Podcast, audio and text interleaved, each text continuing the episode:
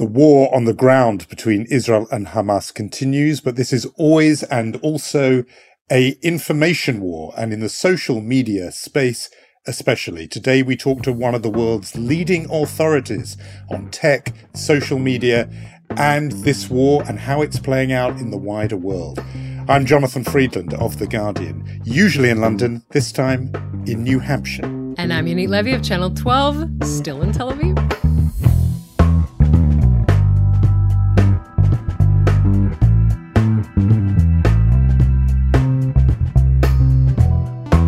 Unholy, two Jews on the news. New Hampshire, sir. It isn't yours anymore. Didn't you get the memo? What are you doing there? Please tell us. It's a quadrennial ritual for me to come to New Hampshire. I've been doing it for presidential elections going back, well, decades now, right back to the 1990s. Usually it's an absolute carnival of democracy, this sort of cavalcade of candidates. You are bumping into them in diners, in high school gyms, in people's backyards. It's real retail politics. That's the tradition. I'm afraid to say this time it is slightly different. And that's because on the Democratic side, there's no real contest. I mean, there are a couple of fringe candidates, but Joe Biden, the incumbent, is running again. And so there's no contest there. And on the Republican side, by the time I arrived, it was down really to three. It's like the old Agatha Christie story. And then there were three. Chris Christie had dropped out. Vivek Ramaswamy had dropped out. After Donald Trump's massive win in Iowa at the start of the week. So there's just three, and Ron DeSantis of Florida is barely campaigning here, and it's therefore down to Nikki Haley. So we're going to a lot of Nikki Haley events because there's not much else going on. Donald Trump doesn't really do the sort of, you know, meet and greet in pancake houses, retail politics. He just swoops in his jet, does a big rally and swoops out again. And it works for him. He did the same in Iowa and he won that thumping majority there. So it's very different. The weather is as it always has been. In fact, it's particularly snowy and icy here. And I've got all my, snow boots and all the rest of it as I walk around. But the people of New Hampshire themselves do feel a little bit cheated. They feel they haven't quite got this four-yearly ritual that they really cherish. They sort of regard themselves as carrying out a duty. And this time, in some ways, they feel they've been denied that. Yeah, well, anyone of my sort of generation cannot think about a primary in New Hampshire, not think about Jed Bartlett. But of course, that was the Democratic Party. You're with the Republicans right now, and that's what you're focusing on. Obviously, Israel, a big issue on that side of the political map as well. Yeah, it's amazing really to consider that they are in the middle of their own, important stage of the presidential contest. And yet, as soon as I put on the TV, just randomly, actually, on one channel, they were interviewing one of the released hostages live from Israel, whose husband is still a prisoner, a hostage in Gaza. That was on one channel. You click over to another channel and there was Bernie Sanders speaking on behalf of a group of Democratic senators who are putting pressure on Joe Biden to in turn put more pressure, as they see it, on Israel, responding to a report from the World Food Programme saying that Gaza is on the brink of a potential famine with a shortage of food, particularly reaching, as they see it, hundreds of thousands of children. And these Democratic senators led by Bernie Sanders saying, look, Joe Biden puts tons of pressure on Israel, but it doesn't seem to get anywhere. They keep leaning on Netanyahu, but without effect, was Sanders's message.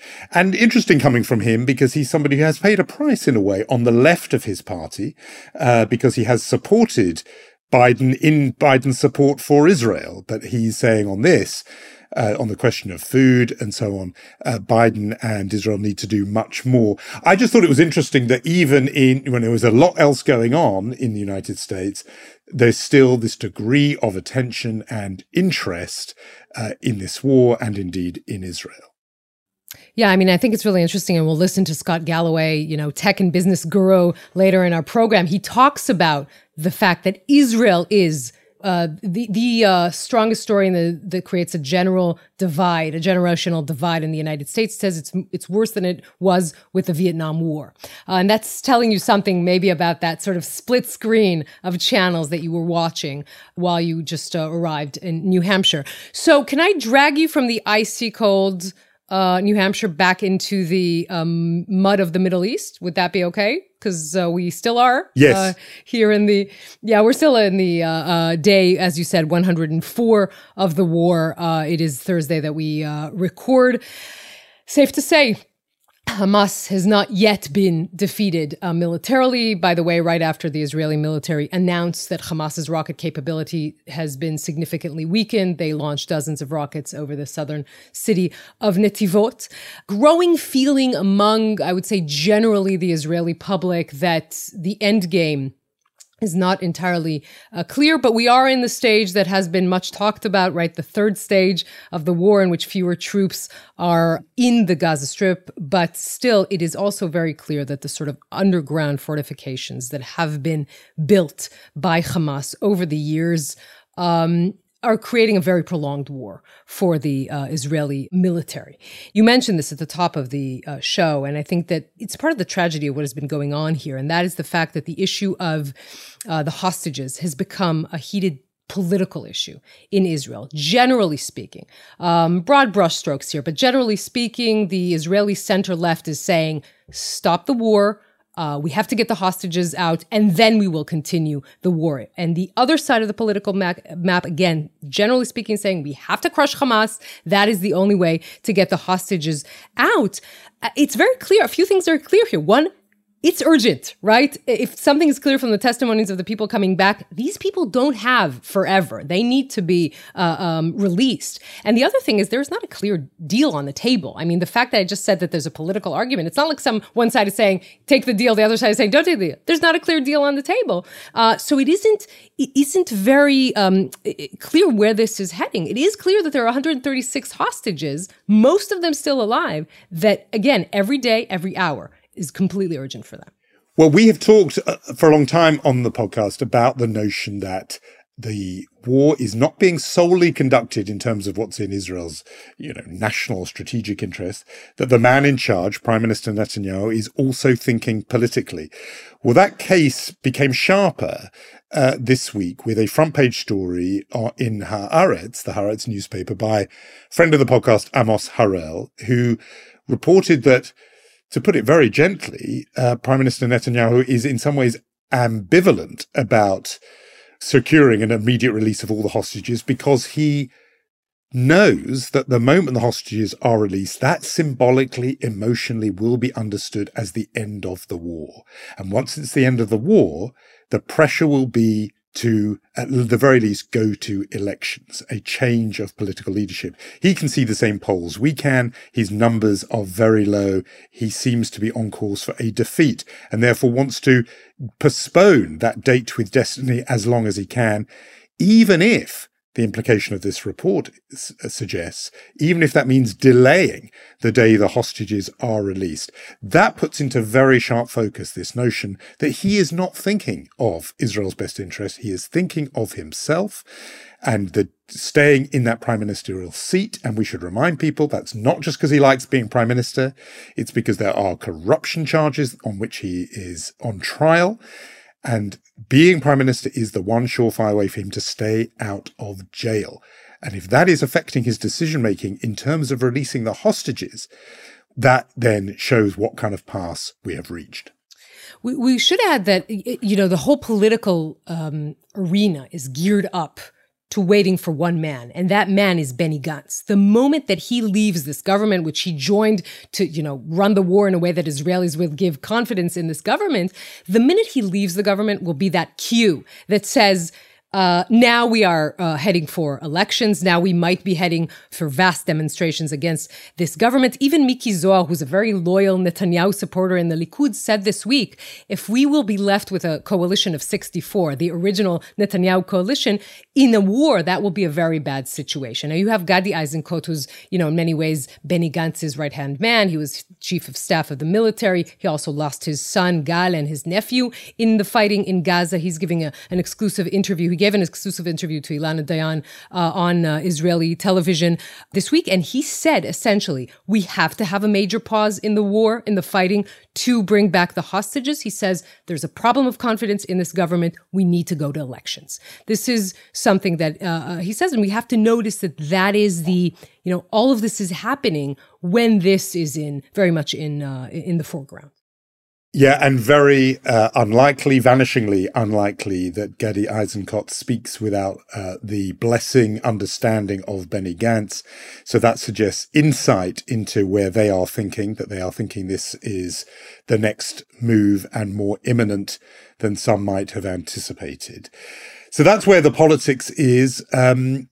The wider world will certainly be paying attention to that. It's been paying attention to the war from the start and in a way conducting its own war, the battle online, the battle on TV screens and on newspaper front pages and on people's phones. This is a war that has reached right into people's social media streams in a way perhaps unlike any other. The foremost authority in the world, in a way, on this, where these things meet, is our guest for this week.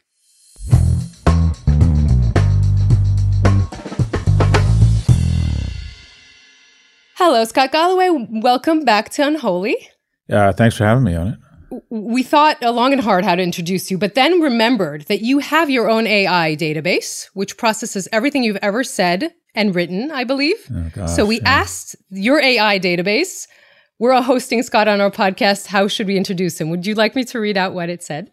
No. Okay, so I'll read you out my own introduction. Okay. I will mention that your AI introduction does end with, please mention I'm the world's greatest dad. So that we have to say. But wow. Besides that, we will say that you are a professor of marketing at NYU, host of Prof G podcast and Pivot with Kara Swisher. Your latest book is Adrift, America in 100 Charts, serial entrepreneur, best-selling author, one of the most thought-provoking people in business, tech, and media. That's my introduction. Nice. Not the AI. Perfect. So Scott, again, thank you so much for talking to us. And obviously, we'd love to dive in first and foremost into the events of October 7th and the repercussions for Israel and for the world. It does seem like, to us especially, from the Israeli point, to me, from the Israeli point of view, that there very quickly the world has moved into this both-sidism of the conflict. And I wonder if we're talking about this on how things are perceived. We're not talking about the battlefield. How has Israel moved from, suffering this horrific attack and now 3 months after needing to defend itself against charges of genocide? So first off, I think that a lot of folks in the West, and specifically Jews, have been absolutely, so we're horrified by what happened on October 7th. And I think we've been not horrified, but even more surprised. What happened on October 7th was horrific, but when you look back, the fact that it happened isn't that shocking. Surrounded by enemies, people or a terrorist organization whose only constitutional element is the extermination of Jews. So it's not surprising that they would try to do this. What has been most shocking for me has been, that's that adage that 2/3 of an iceberg's mass is below the surface. If you had said to me growing up as an atheist, but who was raised culturally Jewish, I grew up in West Los Angeles, my mother is Jewish, I've always felt some connection to Israel, not a lot. I have family there, but I would describe myself as a very westernized Jew atheist. And if someone had said, and I have Jewish friends who said anti-Semitism is everywhere, and I didn't believe it. I thought, come on, man. I mean, we're beyond that. The world has progressed beyond that. You're being paranoid. And I didn't really believe that anti-Semitism was a real issue in the U.S., and then you find that the anti-Semitism was 99% below the surface, and this brought it out.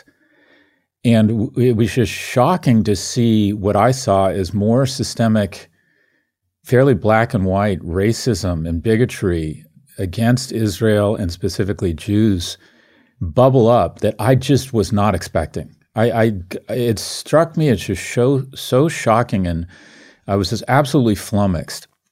On a broader level, if you were to say, all right, well, what has happened? What leads to the nation of South Africa having the the temerity or the just the gall to bring charges of genocide against Israel. On a bigger picture, I think that what has happened is sort of there's three or four legs of the stool here. The first is, and I just want to be try to be as sober and as honest as possible, even if it upsets some of your listeners. I don't think Israel has draped itself in glory over the last 30 or 40 years. I think it's gone from being the David to the Goliath.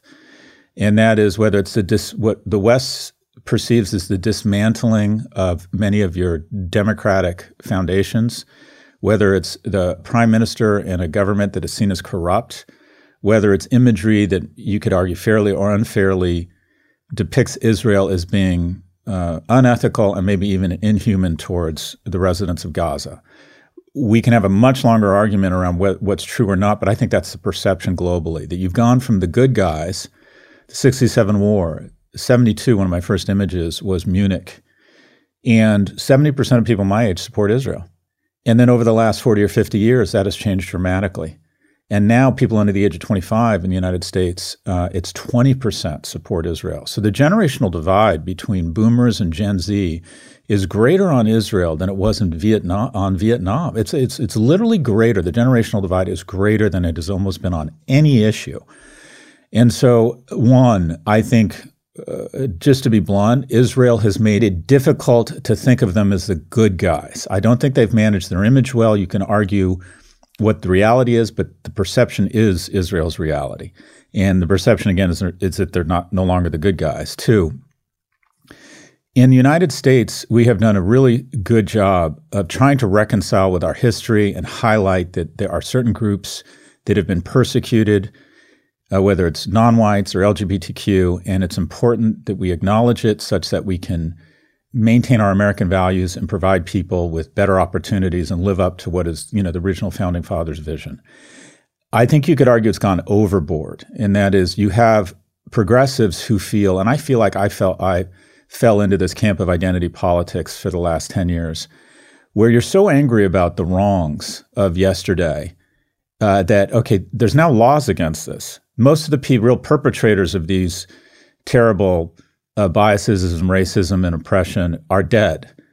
But your young people are so outraged about it, they go on the hunt for what I'd call fake racists. They go on the hunt for trying to find the perpetrators of this. And what you're dealing with in America is for the first time, people under the age of 18 are, now the majority are non-whites. And the easiest shorthand for kind of identifying an oppressor, quite frankly, is two elements, how white you are and how rich you are. And I think that fairly or unfairly, there is no nation or group of people that are categorized in shorthand as being whiter and richer than Israelis. And then the third thing, and this sounds a little conspiracy theory or paranoid, but it doesn't mean I'm wrong. You are where you spend your time. And people under the age of 25, when surveyed, said if they were given all media or TikTok as a choice, they would choose TikTok. And I believe that it would be in TikTok's best interests to divide America internally. TikTok is influenced, if not controlled, by the CCP. In America, we have a PSYOPs division of the armed services that purposely tries to spread propaganda for pro-American interests. And effectively, the CCP has developed and implanted a neural jack in the wet matter of almost every person under the age of 30 in America. And I believe, and I realize this sounds paranoid, that they would be stupid not to put their thumb on the scale of content that divides America internally. And so when you go on TikTok, I believe you will see a disproportionate amount of pro-Hamas and anti-Israel content, because I believe the CCP says we cannot, and I'll finish up here, we cannot beat America militarily. We cannot beat them economically. But we have strategic interests in weakening them, and the way to weaken your enemy is to atomize them. So I believe there are a lot of bad actors, including the GRU, who has a vested interest in getting the West to take its eye off the ball and focus on this conflict instead of Ukraine-Russia. So I believe that there are a lot of bad actors weaponizing porous social media platforms, this what I believe is ill or incorrect, ignorant view that Israel is conflated and Jews are conflated with oppressors, and also this general notion over the last 50 years that Israel is no longer the good guys. And it has resulted in this perfect storm of a level of bigotry and racism you have just I haven't seen in my lifetime. I've never, if I went on the campus of NYU where I teach, and I went into the square and I held up a Confederate flag and I said, lynch the blacks. I had a sign that said lynch the blacks. I started chanting lynch the blacks, or I started chanting burn the gays. My NYU ID would be shut off by close of business that day. I would be fired. There would be no need for context. Context would not be required. And I would never work in academia again. And the fact that you can say that about a group and have university presidents who are well-educated and esteemed have trouble condemning in uncertain terms that action just gives you a sense for how this groundswell of anti-Semitism has built a much broader, much deeper base in America than any of us anticipated. I have been shock doesn't even begin to describe what I have seen in the U.S. I'm not as familiar with it. I'm in London right now. I've seen similar sentiments here. But I think there's been this perfect storm that has led to just an outspringing of anti-Semitism, the likes of which I've never thought was imaginable in the West. So much in that answer to dive into. One thing I'm interested in is the fact you're sitting in London and whether you now, in some ways, see the United States more clearly for being away from it, or whether in some ways you've got the kind of European sense of this that we've all been living with for many, many decades and the US has sort of caught up with, because some of the sentiments you've described were more common for a while in Europe and people looked across to the United States where there was the support for Israel was more solid. I wonder if in a sense the US, you feel, has sort of caught up with European attitudes. But putting all that in the pot, I mean, the TikTok point, though, that you make, and you've been one of the first actually to present the stats that say this isn't just a hunch on your part, the sort of, as it were, pro-Hamas content outnumbers pro-Israel content by 10-1, I think that's documented. You mentioned the CCP, the Chinese Communist Party. What can be done about that? Because I think a lot of people feel a sense of powerlessness when confronting with this platform that is so huge and so big. Well, I think we can bring symmetry to our trade policy, and that is China would never allow and hasn't a U.S. influenced media platform to operate in the United States. They let Google and they let U.S. media platforms in for just long enough, specifically Google, such that they can steal their intellectual property. They then kick them out, prop up a local entrepreneur, and capture that value internally. And I got to be honest, I think it was the smart strategy. Look what's happened to Italian newspapers and media companies and unemployment in Italy by letting Google and Meta into Italy. You got to admire that they've said, no, thank you. We're going to steal your IP and we're going to prop up a local entrepreneur. What can be done is to reciprocate the same trade policy and to ban TikTok. I just don't think this – I think this is an easy one. If the CCP owned NBC, the BBC, Sky, HBO, Apple TV, Amazon Prime, and Netflix, would we be okay with that? Well, they do for people under the age of 25. It's called TikTok. And the problem is people my age don't understand how much time young people are spending on this platform. And I was at the White House about a month ago. They're banned from being on it. So I think they don't have a sense for what is actually going on this platform. If I go on TikTok, within a few minutes, you can go down a rabbit hole. And that rabbit hole it just immediately starts taking you, as far as I can tell, to pro-Hamas content.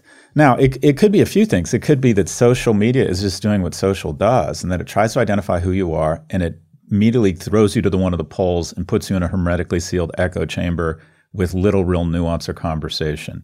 It could, in fact, be that people under the age of 25 have come to their own conclusions that creates empathy for Hamas and animosity towards Israel, and that TikTok just reflects that.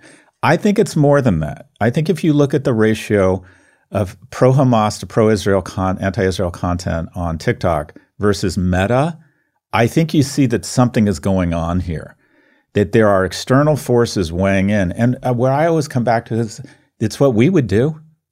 I think the CCP would be stupid not to be doing this. I think the Mossad would have a field day with TikTok depositioning their enemies. This is what we do in a modern world where we realize that propaganda, that no war can be won without public support and no war can be lost without public support.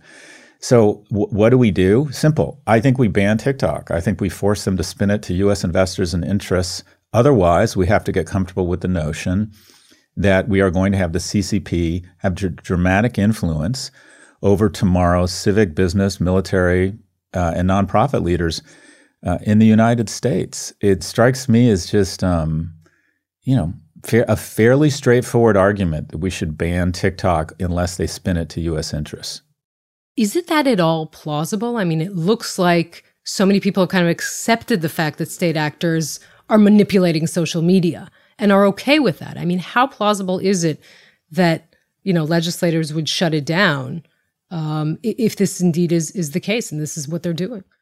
It seemed more plausible 6 months ago. And now, so the U.S. has so many assets. We have unprecedented prosperity and resources. We're creative, intellectual property, technically very sophisticated. And I think the optimism of people in the United States, we will fire a gigantic heavy rocket into the atmosphere and it blows up and we think that's progress. And we're like, okay, next. We take risks like no one else. We're willing to put hundreds of millions of dollars into a company that has robots making pizzas. No one else is willing to do this shit. Maybe you have a little bit of that in Israel. You're getting more of it in the UK, but there's no one that's more batshit crazy optimistic than the United States. And it results in some stuff ends up being crazy genius. Our weakness is that we're very short term and we're like a cat chasing a dot. So look at what Russia's doing in the Ukraine. They're just waiting us out. They can't beat us, but they can outweight us. They can outlast us. And already there's now we're getting tired and fatigued. And I think Putin is hoping, and there's, unfortunately, I think he might be right, that if I just wait long enough, they'll get sick of this and they'll move on. And I'm willing to kill 100,000 of my countrymen every year, have the economy go into the tank. This is nothing compared to what we as Russia have endured. Nothing. This is a walk in the park. The U.S., if your inflation is at 4% instead of 2%, there's practically a riot in the streets. We want to kick out the administration. We're not long-term thinkers. We seem to have lost our focus on the threat of TikTok. 6 months ago, I thought that it was going to be spun or banned. And now we're so obsessed with the election, inflation, what's going on in the Middle East, what's going on in Ukraine, that it seems to have gone on the back burner. I also think just politically, the Biden administration has one big problem, and it gets worse every day, and that's his age. And there's nothing they can do about it. And to go after TikTok makes you seem a little bit older. It's kind of buying a Buick. It makes you seem just not quite as down with the youngins. And so I think they've said this isn't the beach we want to die on right now. So I hope Biden gets reelected and that his tech folks and his Surgeon General, who's thinking about how start to zero in again or return to the threat that is TikTok. Let's go back to this question of Israel's standing and brand, if you like, and how it shifted. It didn't happen overnight. This hasn't happened the last 3 months and the war in Gaza. This is a long process, you said, the shift from David to Goliath, which I think puts it very well. And I would agree with you that 67 is the starting point. To what extent can that be dealt with by the usual, and I want to almost, say the tricks, the techniques of branding, of sort of corporate identity, that field. And to what extent is it about the product and meaning the reality of Israel? I'm thinking about even the war that's ongoing.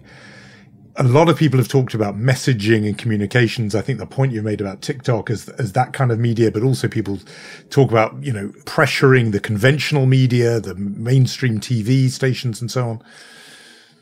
Or is it the actual reality, the actual product? And just one example that I've noticed, CNN did something on it, and Andrew Sullivan, the blogger, wrote something about this, wants to be sympathetic to Israel's case after October 7th, but says, just to pick one example, the dropping of these 2,000-pound bombs, Israel has dropped hundreds, that people estimate, in the last 3 months.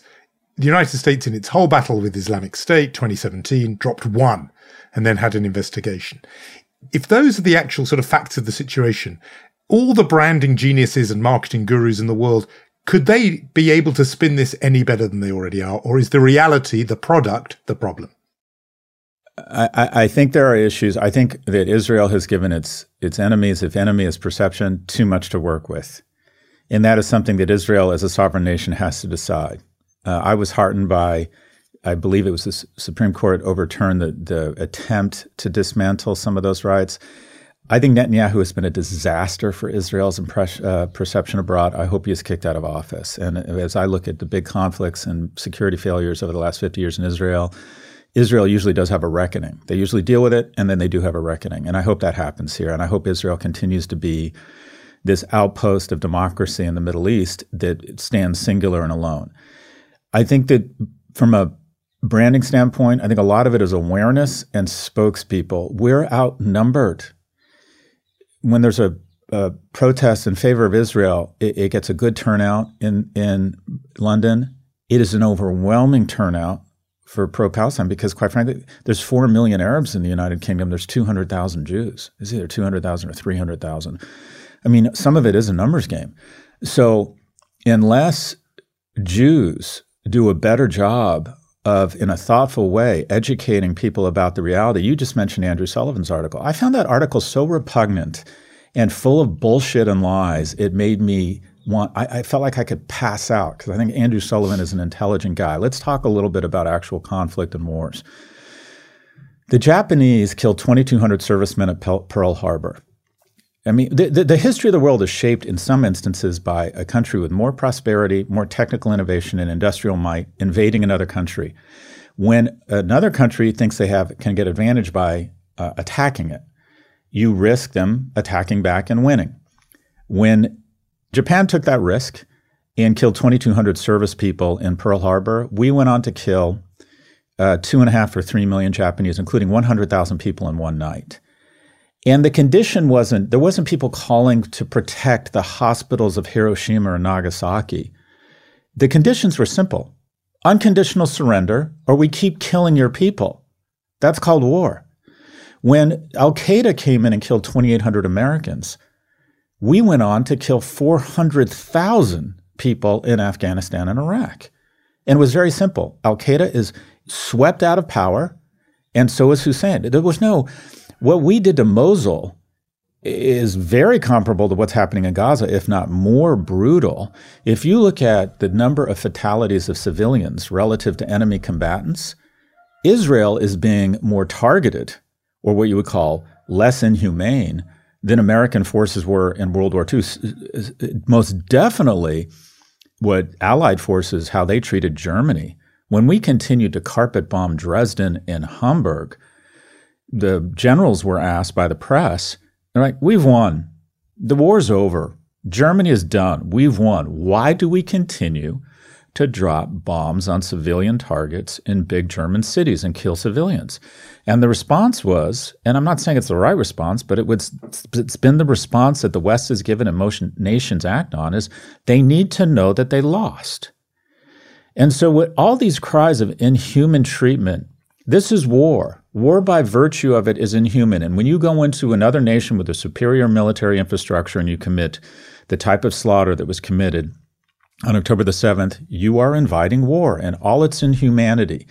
And Israel is the only country that has been told, or the rest of the world just assumes they're not allowed to win a war. They can fight back to a truce. But unlike every other Western nation that's been attacked and has responded and asked and demanded for unconditional surrender, Israel isn't allowed to do that. And it affects everybody, this double standard. The White House, CNN, college campuses. We must save the hospital. We must end this war. What's going on here is inhuman. It's very simple. Hamas puts down their weapons and releases the hostages, and guess what? The war's over. And it doesn't strike me that the West perceives it that way, doesn't call for that type of, the way we would call for that unconditional surrender in every war that we have prosecuted when we've been attacked. The double standards here are just striking. And some of it might be that it's kind of the first war that's broadcast on TikTok, so where people are seeing up close the horrors of war. You know, we killed hundreds of thousands of people. Bashar al-Assad kills 250,000 Muslims. No one gives a shit. Right? There is a senior Iranian memorial for a senior Iranian. 100 plus people are killed in a bomb attack. Front page, Israel, the Jews did it. Oh, wait. ISIS took responsibility for it. Oh, it's just Muslims killing Muslims. It just strikes me that What the West has decided, what folks on college campuses, the Western media, CNN, the New York Times, everybody have all decided, is that the last true Christians on earth, the last people that really should call on their better souls, that shouldn't have a disproportionate response, that shouldn't ask for surrender, the last true Christians as embodied by Christ should be Jews. But the rest of us get to commit actual war. I don't even see the media and people who think of themselves as pro-Israel even, I think, are in touch with just how out of control, inconsistent, and one-sided their perception in the words and the nomenclature they use around this war. If on a proportionate, a per capita basis, if Mexico had been taken over by a drug cartel that was brutal and killing people left and right and had this weird, this constitution that they were there to kill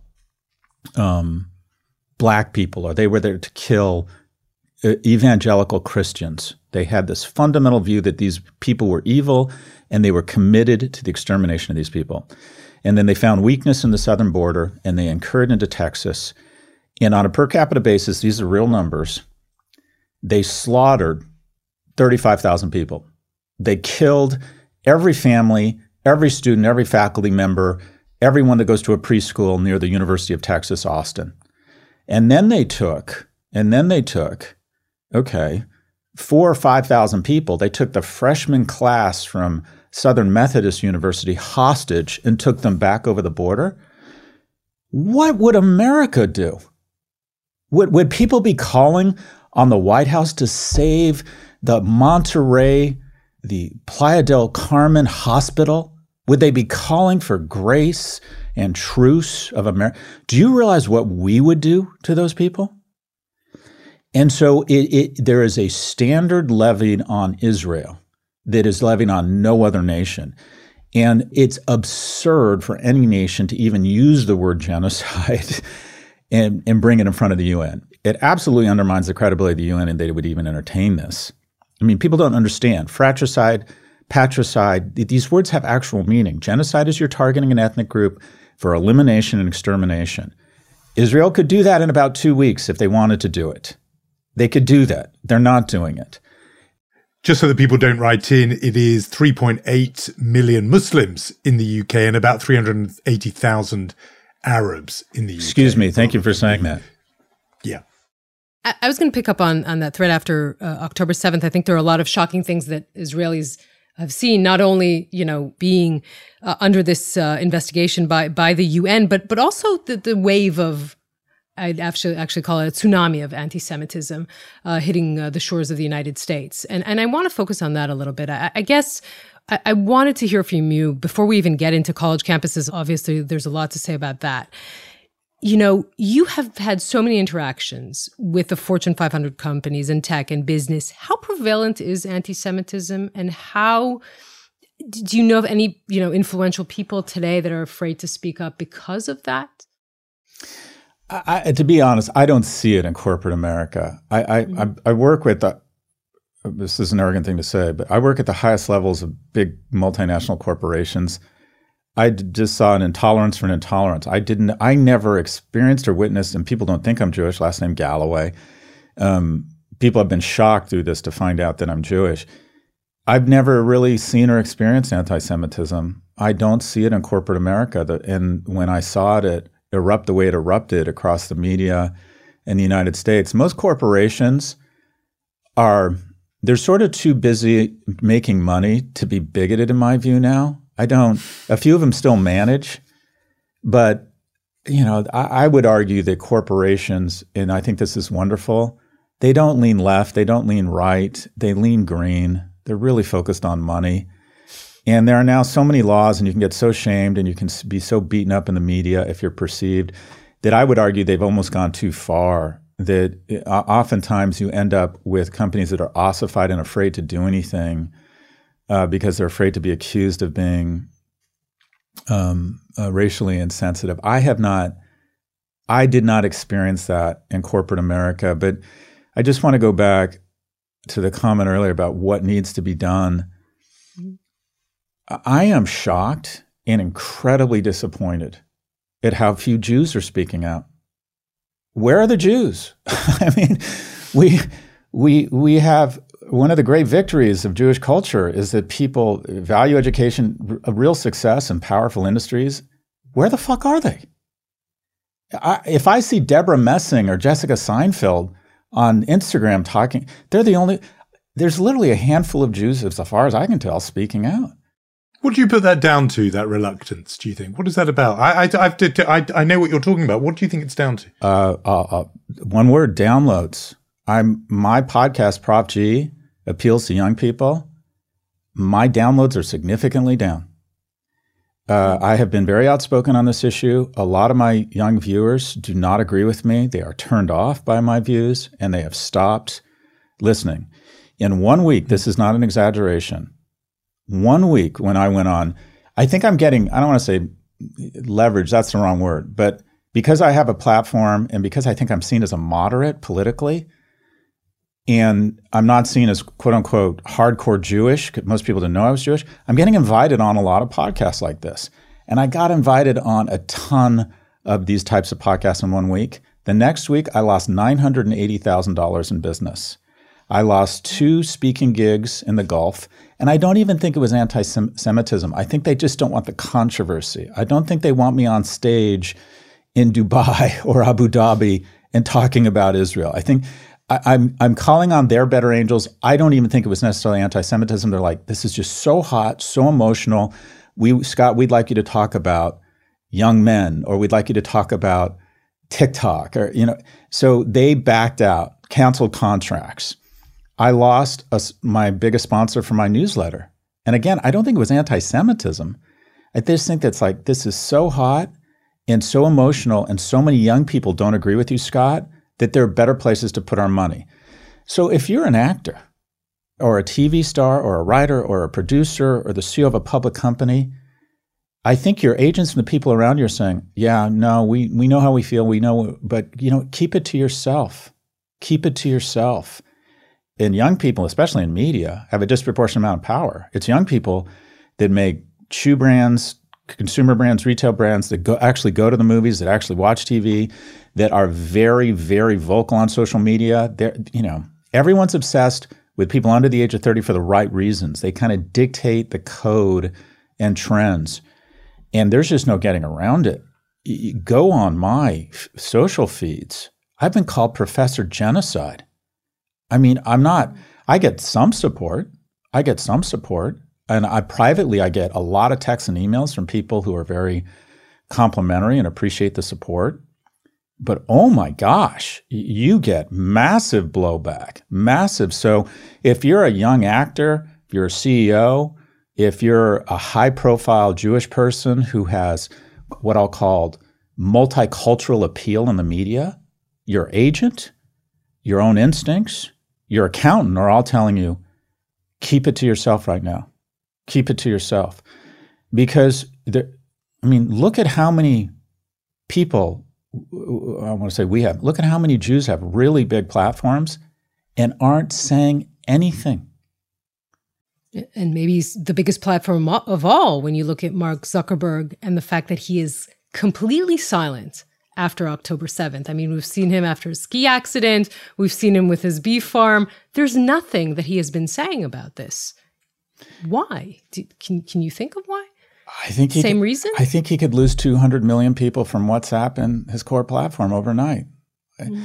Young people, I don't know if you saw this Pew poll, but it came back that around half of people between the ages of 18 and 25 are supportive of Hamas. And so if you run the biggest platform in the world with 2 billion people and you disproportionately over-index young and you're trying to build products, and again, I don't think it's fair to call on individuals. People have the right to speak out. They also have the right to not speak out. So I think it's unfair. I know a couple CEOs of investment banks, and I'm like, what? And I've said to them personally, I'm like, how come you haven't said anything on this? And I thought, that's not fair. Just as no one has the right to tell me to shut up, I don't think I have the right to tell people, oh, you're Jewish, you have an obligation to speak up. And I feel it, but I don't think you can call people out for it. So this point about the generational divide could mean you go one of two ways about when you contemplate the future. Either you think, look, young people now are in the position you've described, but young people move on, they become old for one thing, and there'll be a new issue, there'll become something else that interests them, it's okay. Because don't worry, all the CEOs and the Joe Bidens, they're all still in place and they feel the way you've described. Or you say, right now, a few, 50 plus, boomer plus CEOs and captains of industry and Joe Biden are holding the line, but this has really got 3, 4, 5, maybe 10 years to run. And then it's all going to be swept away by the TikTok generation, the Columbia University generation, who see this completely differently. And therefore, if we're having this conversation in 20 years' time, it will be a global consensus that Israel is not just Goliath, but actually, the global pariah. Which of those two paths, one is, from your point of view, optimistic, one pessimistic, this generational divide leads you to which one of those two outcomes, do you think? Well, you're doing what the Chinese do, Jonathan. You're thinking long term, right? And that's what we need to do, because there's the glass half empty view and the glass half full. If you're someone who believes that Israel will always be the outpost, the light on a shining hill for democracy in the Middle East. And I believe that. And that is, the negative view is that the people who supported it in the West, and it would be very hard to imagine Israel having a long-term future if it doesn't maintain real support in the United States. Right now, that support, you could argue, in terms of what matters, is steadfast. This happens, the Biden administration immediately commissions and orders 2 carrier strike forces to the Gulf, and it's clear why they are there. And I actually think the Biden administration has really come through. In my view, their messaging is bad. I think they're subject to the same misperceptions as much as American media is. But the bottom line is, I think they have basically said to all the other enemies, don't even think about it. Hamas was trying to inspire a multi-front war. And I think those 2 carrier strike forces that can deliver the violence of the UK, France, and Germany combined with these 2 carrier strike forces, people don't realize just how the reason the UK spends $55 billion on its military, the US spends $800 billion. And one of the reasons we do that is we have mobile delivery capabilities, the likes of which we can take the 5th largest economy's military in the world and deliver it somewhere in a matter of 10 days, as long as it takes an aircraft carrier strike force to get there. And I think it's a really powerful deterrent to cauterize this from becoming a national or a regional conflict. So I think the Biden administration and the people in power right now are on Israel's side. In 10 or 20 years, as this generation, unless this generation does like not a 180, but a 120 on the issue, and things happen as you get older, right? Who knows? But it does not look good long-term for Israel as it relates to the West support. Now, ironically, I would argue that the most hopeful thing I have spent one of the wonderful things I love about living in London is I've spent a bunch of time in the Gulf. I have found that the Gulf, at least when I'm in the Kingdom, in Bahrain and Qatar, I believe they are pivoting towards capitalism.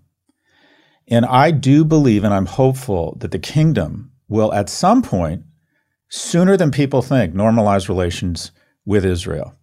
I think that they're are moving away from what I'll call Islamism or however you would want to dictate or brand their past. And I think they're moving towards capitalism. And it's an anecdotal observation, but I was in Mykonos this summer. I used to go to Mykonos a lot. You go to these clubs. It's all Gulf kids now. And I think the young, up-and-coming, powerful in the Gulf have decided they're kind of turning left. I think they're pivoting towards the West. And rather than going all the way to San Jose for technology, I think if the 2 largest economies normalize relations, which I think the Kingdom would like to do, that'll be the equivalent of the most impenetrable Iron Dome for Israel. So while the West's perception, tomorrow's leaders are not as pro-Israel as in the past, and that has real implications for the future of Israel, and we need to be mindful of it, I'm equally hopeful that many of the actors in the Middle East actually see long-term benefit and prosperity from normalizing relations with Israel. I mean, if after everything we've gone through in 2023, there's actually a prospect of normalization with Saudi Arabia, at least there's a little bit of glimmer of hope. And in the future, I do want to ask about, like, specifically more about college campuses, because after everything we've seen, obviously after the congressional hearings of the heads of Harvard and Penn and MIT, a crisis is also an opportunity. It could have been an opportunity for this recalibration, to reset. I mean, you've obviously been very critical of campuses in general for all kinds of reasons. I thought for a moment it might be a good, point of change, that they would actually ask themselves questions and maybe change course. It doesn't really seem to be happening. And I wonder what should be done in that regard, in the campuses themselves. I think, actually, I think it is happening. Okay. I'm very involved in University of California, Berkeley and UCLA. And every year, the alumni and donors get a letter from the chancellor. And for the past 5 years, the chancellor, greetings from another beautiful day in the Berkeley Hills. We admitted the strongest freshman class in history. And she would go on to talk about how these freakishly remarkable kids choose Berkeley. And it would always end with the same thing. It would always end with, and also, this is the most diverse class ever. And that's a good thing. The academic gap between black and white was double what it was between rich and poor 60 years ago. Giving people a leg up based on race, affirmative action, just made sense. Where it came off the tracks was we started saying, okay, now let's revisit the past and kind of get into, in a very reductive way, oppressor versus the oppressed. And it's kind of come off the rails. And I think people, students and faculty, see that this has gone too far. And the thing that has fueled it is that universities have more from centers of excellence to kind of political indoctrination vehicles, and also feel that like they should be social engineers. And I think people have said, no, we need to go back to where we're just centers of excellence. And you're even seeing, for example, race-based affirmative action was struck down. It's fine to let someone in or give them advantage because of adversity. But when you're at Harvard and you're only letting in 1,500 kids, the good news is 51% of the freshman class is non-white. That's a real victory. The bad news is that of those non-whites, 70% come from dual-income, upper-income households. So letting in a rich Indian kid is not diversity. So all we've done is reshuffle the elites of these universities. And the thing we don't talk about in terms of what's impacted universities is when you create a DEI department, they have to do something. And when you create a sustainability, an ESG, an ethics, a leadership, they have to do something. And the wonderful thing about these jobs is they have no accountability. Every day, we're not like other people. People have a tendency to believe that academics are much more noble. We're like everyone else. We're capitalists. We want to have good lives. Every day we wake up and we look in the mirror and we ask ourselves the same question. How do I increase my compensation while reducing my accountability? I know. I'll start something called the DEI Center, and I'll talk about the injustices that are really present, especially in the past and where they are now. There's no measurable outcomes. And if anyone criticizes what I'm doing and says that it's not helping kids establish the currency to build economic security and be leaders, which is what I believe we're supposed to do, I can call them a racist and some of it'll stick. And so we have what I call FIPS, all these formally important people that we pay $200,000 to $400,000 a year heading ethics departments. I can't get my 13-year-old to make his bed, but I'm supposed to teach a 27-year-old in business school how to be more ethical? I mean, it's just this self-aggrandizement and ability to create all these departments that need to do something such that, and by the way, these people are expensive and can never be fired because you're a racist if you fire them. They're impenetrable. They're invulnerable from any critique around, okay, what exactly are you doing? If you want more diversity, if you really were serious about diversity, equity, and inclusion at a place like Harvard, you take some of that $52 billion and you take the freshman class from 1,500 people, which is what a good Starbucks serves every day, and you'd expand it to 15,000. And you'd let in more trans kids, more black kids, more LGBTQ, more white kids from Appalachia. You'd let in just more. And we wouldn't have these heated emotional conversations around who should get advantage and who doesn't, because it's a misdirect. The answer isn't who gets in. The answer is how many get in. But instead, we're going to create an LVMH proxy called a university, and it'll make us, the alumni, feel great because the value of their degree goes up. I like bragging that I'm at NYU and hearing about all my friends' kids can't get in, but I teach there, right? It makes us all feel really important, and it creates hostility and resentment, and then we have all of these BS departments and administrators that are overpaid that results in insurmountable student debt who think big thoughts and talk about all the injustice of the past and DEI and are very quick to call things racist. And it's gotten to the point where the snake is eating its tail. And this is the first time we've really seen it. And I think smart people are cognizant of the fact that when you go on the hunt for fake racists, at some point it reduces to this oppressor and oppressed orthodoxy, and you end up with racism. I think this is a big moment. I think universities are doing a lot of soul searching right now. And I believe you've seen peak DEI and peak ESG because people realize while it started with good intentions, it has ended up creating it's like Cersei at the end of Game of Thrones. She becomes the person, she becomes the ideology, the violence, the oppression that she was trying to counter. And I think we're having that recognition at universities.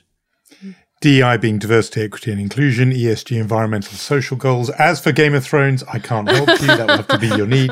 I want to just do this probably will have to be our last question, but we talked before about what the long-term of impact of this generational shift and campus, etc., might be. Super long-term. Just to go very short-term, 2024 election year. A lot of people are worried about Joe Biden and his prospects for a whole variety of reasons, but one of them is the exit of young people from his coalition. That in 2020, they went for him over Trump in very big numbers. The polling says that is not going to be repeated as things stand right now for a whole variety of reasons. And Gaza and the Israel-Hamas war is offered as one of the reasons why young people are breaking from Joe Biden. Again, do you think, you have a feel for this because of your contact with campus life and that generation in college. What do you think? Is this something passing, or do you think come November they are going to stay away or vote for the third party, Cornel West or someone else? And could that actually be this phenomenon you've been describing in this conversation could actually determine the 2024 election? It's just so odd, and you probably have a better perspective than me because I'm just too close to it. But what's strange is the war in Ukraine, Israel's long-term prospects, basically the fate of the world kind of rests in the hands of, you'd argue, of a couple 100,000 soccer moms in Michigan, Wisconsin. I mean, the media likes to pretend there's a race going on and that these states matter. They don't. There's only 5 states that matter, and there's really only about 11 counties that matter. California's already voted. New York, South Dakota, Texas, they've already voted. We know where they're going. And it's just a small number of kind of ex-urban soccer moms, for lack of a better term, who will decide who is president. This whole conflict in the Middle East has really made some strange bedfellows. I consider myself center-left politically. This has taken me pretty quickly center-right. I find the far left on this issue, I can't. It has made me question the Democratic Party like I have never questioned it before. I do think that Biden's support of Israel, I believe that eventually the truth bubbles up. The truth has a nice ring to it. And the wonderful thing about Hamas is that over time, people will observe their actions and pay closer attention as they are now and notice things. And notice, okay, when Salma Hayek and Julia Roberts on the red carpet in Cannes were holding up signs saying, "Bring our girls home from Boko Haram." Well, there's 20 girls being held underground right now. Where are the fucking signs, ladies? When you see the Houthis that are associated kind of with this moment, and someone actually interprets their flag, and the flag says, "God is great, death to America, death to Israel."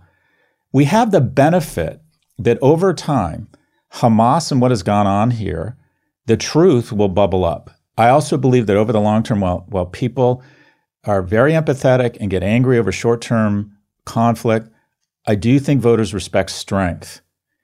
And I believe that actually the Middle East, many of these nations respect in a quiet way kind of Israel's response. I think they respect strength.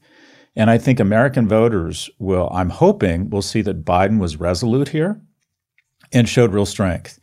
That's what I'm hoping. In terms of the election, it is just so strange what is going on. We had the Iowa caucus last night. There's some very weird things happening in America. Over half of the Republican voters were over the age of 65. Our nation is being run by old people right now, much less the candidates. I mean, it's just so strange. Now, young people turning out, who they vote for. Cornel West has no shot. The candidate that might create the unintended consequence we weren't expecting is RFK Jr. People just don't, and people can't figure out, is he good or bad for which candidate? And will he get the kind of traction he'll get? So this is going to be a strange year. I just don't, if Biden slips and falls and it's on camera, his candidacy is probably over. But at the same time, Trump could be sentenced to prison. And people, only 7% of the Republican base says they would not vote for him if he were sentenced. And you think, well, wow, that's amazing. His base is that hardened. If he loses 7%, he can't win. So we're dealing with third-party candidates, a president who has a 7 to 9%, according to actuarial tables, of dying every year. These people are just too old. It's insane we have these people running for president. And then another guy who might be sentenced to prison. And then a series of third candidates. So, you know, who the hell knows? I can't figure this out. There's too many moving parts here. Jonathan said this might be our last question, but I have to disagree with him and just ask one more small one. We talked a lot about Judaism or about, I think, anti-Semitism. You said on a different podcast that this crisis made you shift your part-time Jewish status to full-time. Is that what you feel? I'm no more religious than I ever was. I believe at some point I'm going to look into my kids' eyes and know our relationship is coming to an end. I'm what I call a devout atheist. And I see it as a sign of strength. At the same time, you know, I recognize that, you know, my mother was a 4-year-old Jew living in London when the Blitz broke out. And had it not been for, you know, a 17-mile stretch of water, Russian blood, British brains, and American brawn, you know, her life would have ended with a train ride. So to not nod to good people and Israel and pay just a tiny bit back, in my view, would not, you know, would be a total lack of recognition around the dangers that face my mother. In addition, there's been a chill on my business. I have a small business and we're losing revenue. And there's a bit of a chill. Do I have the right to be politically active and put other people in my company's economic security at risk? I mean, this brings up a host of issues, right? So I can selfishly indulge myself in my own political views. When I'm not a my podcasts aren't really, I talk about geopolitics, but that's kind of not why people come to me. They come to me for economics and tech and other things. So I'm struggling with this stuff. And where I end up is the following, and it's what Sam Harris said. If you have economic security, which I do have, I got very lucky, I have economic security. I can't be canceled economically, at least I don't think so. If you have people who love you unconditionally, which I would like to think, then you have an obligation to speak out. And I haven't spoken out on anything important my whole life. I haven't. I have been woefully non-courageous and non-philanthropic. Every question and action through my life up until very recently has been, how do I get more money, more women, more status, more fame? Fucking me, me, me. And you know, this was an opportunity to finally say, okay, you know the history. I think I have a sense for what's going on here. I have a platform. You know, it's just overdue for me. So it has brought me into the fray. It has brought me to a viewpoint that I think is supportive of Israel. And, you know, just from a self-preservation standpoint, I don't know about you guys, I never in my life considered at some point me and my family might have to move to Tel Aviv. Like, I just would have thought that was a 1 in a million chance.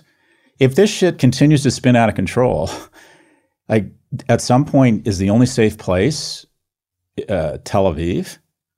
I mean, it's unlikely, but at a minimum, just for self-preservation, it feels like, well, Israel and a certain level of support for Jews has to survive. So for me, this is just sort of an awakening to finally kind of doing the right thing and using my platform for something I believe in. But it hasn't, I wouldn't call this a reawakening of my religious roots. This is just what I think is finally finally having the backbone and the sack to do what's right. Scott Galloway, thanks so much for talking to us on Unholy. Thank you, and thanks for your good work. Thank you, Scott.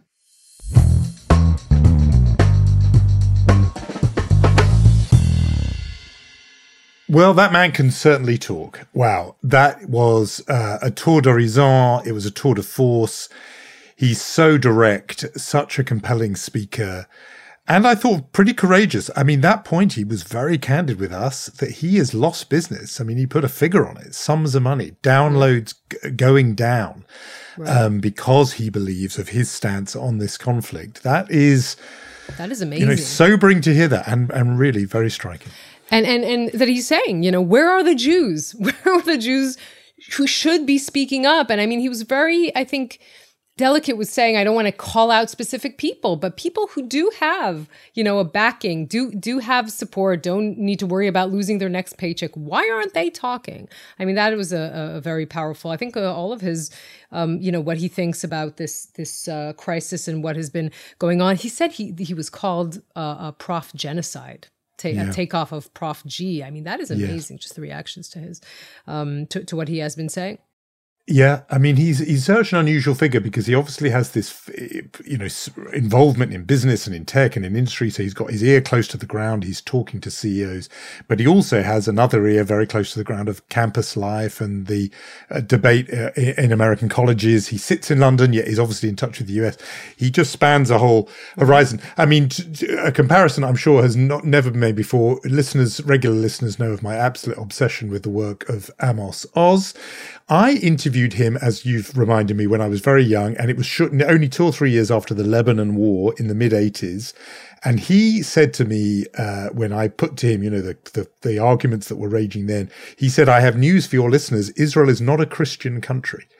Do not expect Israel to be the one Christian country in the world. Wow. You know. Here, nearly 40 years later, Scott Galloway saying, I think people think Israel have to be the last Christians. That leapt out at me as well, in amongst a whole lot of... A whole lot of other things about TikTok, about China, the People's Republic of China, specifically, you know, picking on this issue and pushing that algorithm so as to create a divide in the United States. There was so much in what he said. As always, just so fascinating to have him on.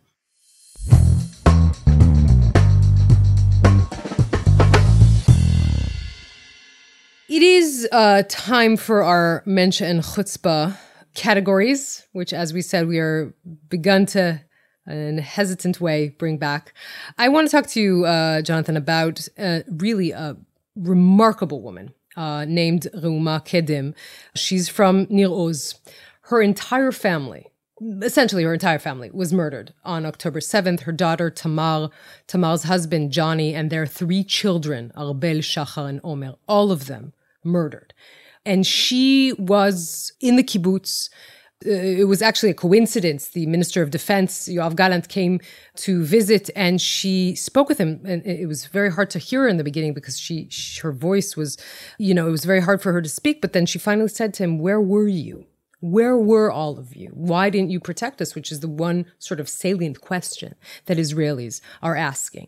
But I'm sort of putting her in this mensch category because just right before she met with the defense minister in this footage that the Channel 12 aired this week, she also met with religious leaders, with Muslim religious leaders and with Christian religious leaders. And she told them, this is a woman whose whole family was murdered.